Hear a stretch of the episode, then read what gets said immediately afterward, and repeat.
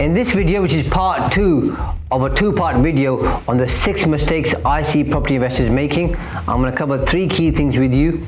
The first one is financial planning, the second one is having key experts, and the third one is training. Watch the video so you avoid these mistakes. Welcome to Wealth Made Simple with Shaz, where you'll learn how to master your money through business, property, and tax saving strategies.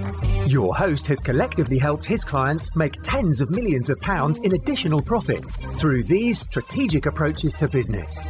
Introducing Shaz Nawaz, an award winning chartered accountant, property tax expert, entrepreneur, and property investor.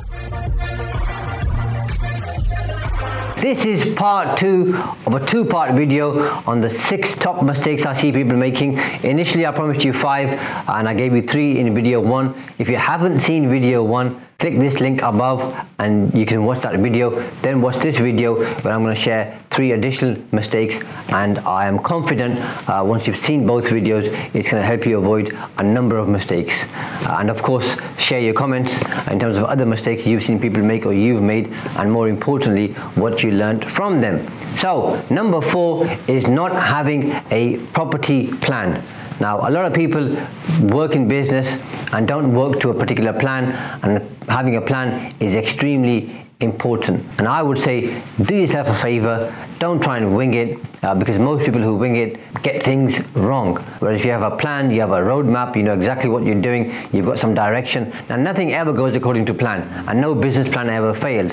But a plan gives you direction, it gives you clarity. You know exactly what you're going to do to some extent, uh, and it gives you certainty. And that's extremely important in any business, especially property. Now, knowing your financial goals uh, and uh, what risks there are and what risks you're willing to take and what you need to do and where the gaps are is going to be in a good way for you to start. Now, if everything uh, hits the fan and you lose your income, how many months can you cover your costs? Most people don't know. Some will say two months, some will say three months, some will say six months. So having an understanding of that and having a pot for a rainy day is extremely important. I'd say have at least six months. That's a good starting point. Some people struggle with that, uh, but I would say uh, six months is a good aim target uh, to work towards. Uh, now I've got other videos on this channel where we talk about funding options in greater detail. If you haven't seen those videos, have a look at them. Uh, but I would say is most investors uh, are usually quite leveraged uh, therefore, they need to make sure that they've got the right returns and that they are protected uh, because looking at the upside is good, but looking at the, the, downside is as important. And then obviously covering up the downside is just as important. Now, if you sign up, let's say, to uh, a, a fixed mortgage deal, good in a way, but you might be paying a higher rate of interest. So you need to make sure uh, you can cover that uh, those interest costs uh, but usually I go for fixed rate mortgages. It gives me certainty, and I'm happier doing that.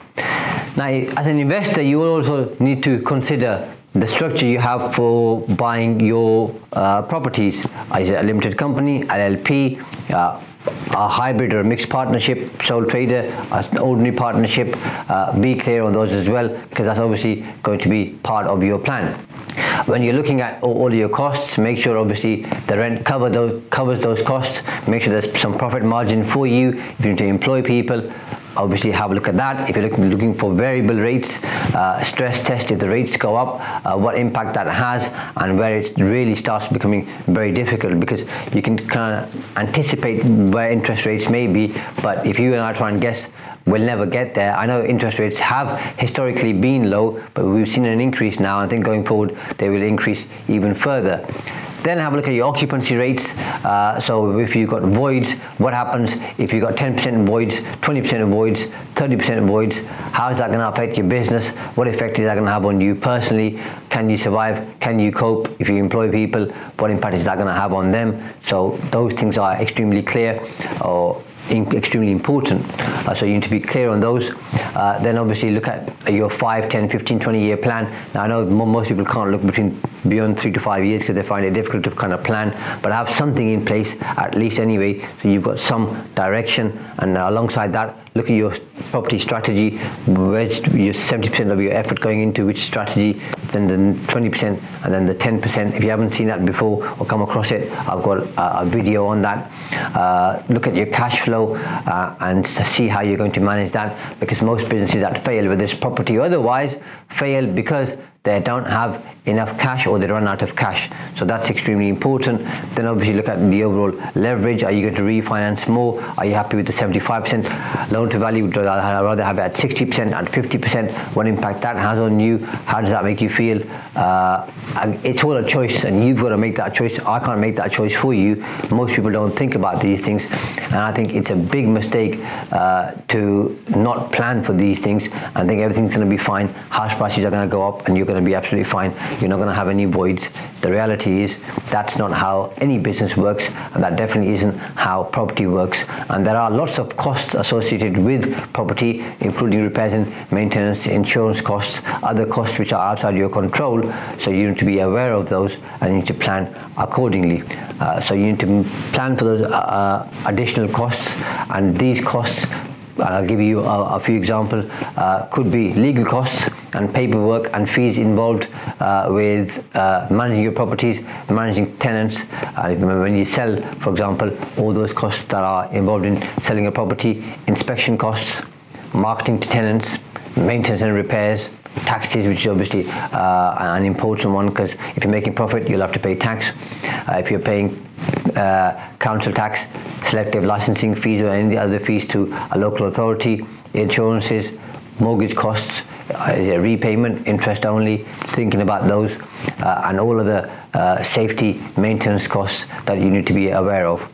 So make sure that you understand how much you're spending on a monthly basis uh, and then obviously look at how much income's coming in and then make sure that there's some profit there for you. Sounds obvious.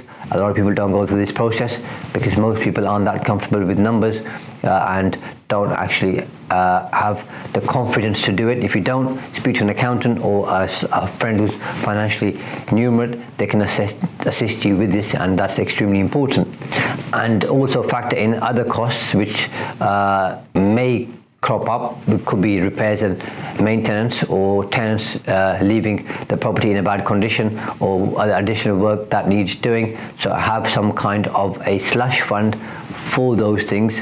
If it never happens, good, your slush fund gets bigger and you can work around that. But having a, a slush fund is going to get you out of trouble if there, there are unknown costs which appear at some point in the future. And that's extremely important.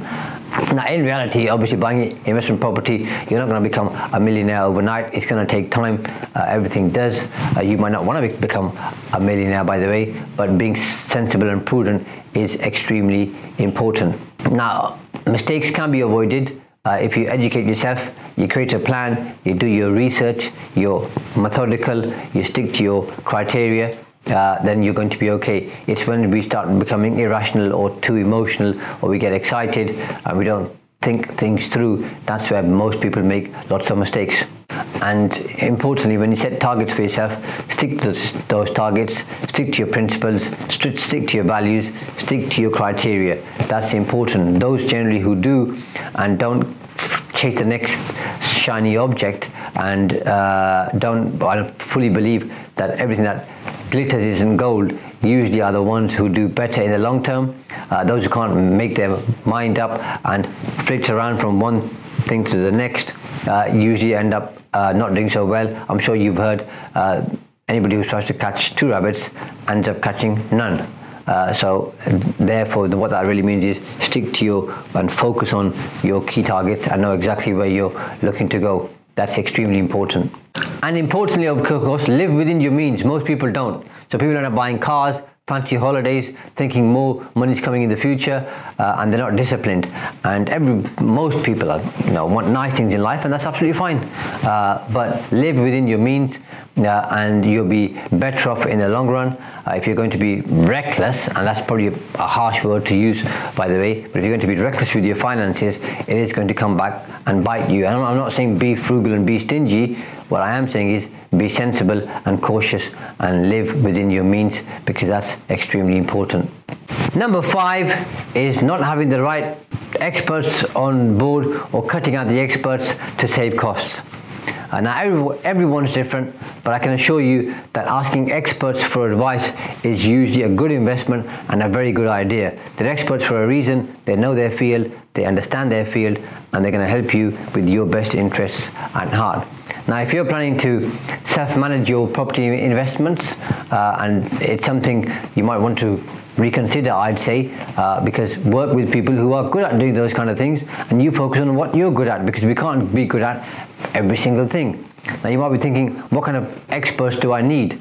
Uh, so I'd say you need a uh, specialist property tax accountant, a good building surveyor, a property manager, depending on the size of your whole portfolio, a good uh, lettings agent, a good conveyancing and, and a solicitor and a, a lawyer, a good mortgage advisor and broker, good estate agents, depending on whether you're looking to buy or sell or do a bit of both, an architect, uh, especially if you're looking at obviously planning and changes to a property, a planning consultant, uh, an insurance broker or advisor who can assist you with things, a builder and a handy person uh, who can support you. So these are, the, are some of the key people that you need uh, who are going to help you become successful in your property business. And if you don't have contacts of these, ask friends and family members and other property investors and go into property groups on Facebook and find out about these people.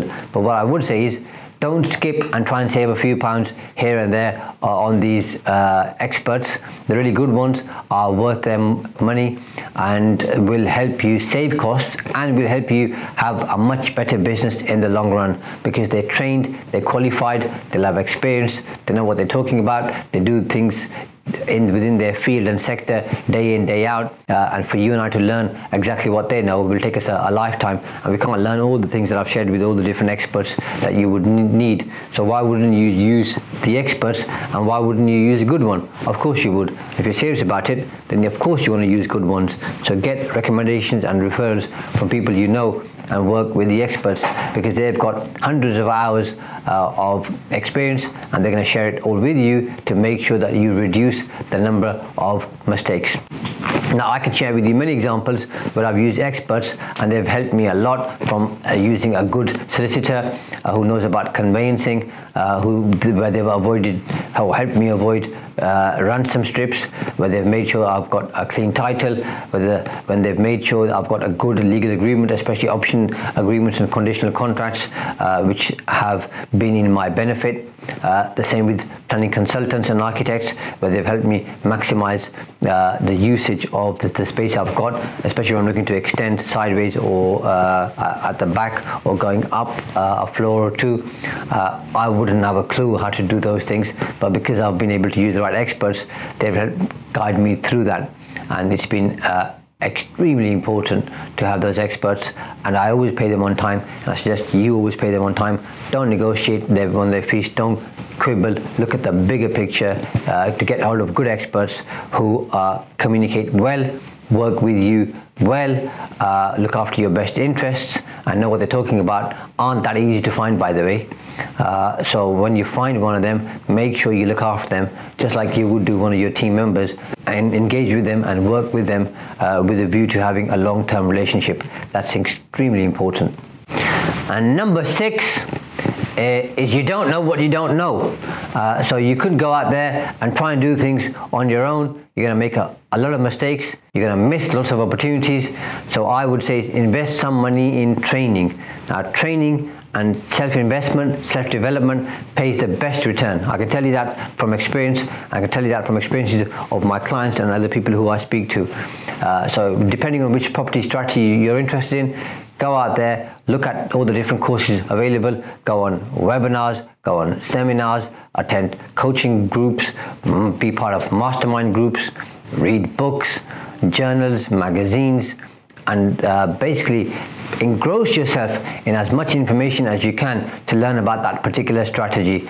Now, training courses are a fantastic way of getting started. You'll meet people there who are at the start of their journey. You'll also meet some people who are experienced, and you're thinking, what are they doing here? They've been doing this for the last 10, 15 years. But if they're there to improve uh, their knowledge, uh, there's a good reason you and I should be doing the same thing. So I think self-development, lifelong learning is extremely important. Uh, so if you've got the funds available, make sure that you get some training. If you haven't, then try and save those funds and get the training because it's going to shorten your learning journey. You're going to learn things quicker. You'll get more confidence. You'll be around people uh, who've done things you haven't done, so they'll give you the confidence to, to, to, to do more. They'll also help you avoid mistakes. I think training isn't something we do once a year or once every five years. It's something you should do regularly. So when you're doing your business plan or your financial plan, uh, make sure you put something in there for training costs, whether it's one-to-one training or personal coaching or a mastermind group or attending seminars and webinars. You do whatever you think is best for you, and everybody learns in best in a different way. And it could be just YouTube videos, by the way. They're fine too as a, a good starting point. And there's plenty of fantastic uh, experts out there who've got really good YouTube channels and who'll share their experience with you and advice with you for free.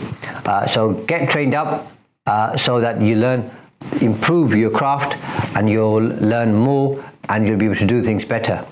So that's my three mistakes in this video, three in the other one. If you haven't seen the other one, click this link, see that. And these six will help you avoid the mistakes, become successful in property, and I wish you all the best. Thanks for listening to Wealth Made Simple. You can follow and contact Shaz on the Facebook pages Entrust Property Tax and The Profits Wizard. You can also find Shaz on LinkedIn, YouTube, and Instagram.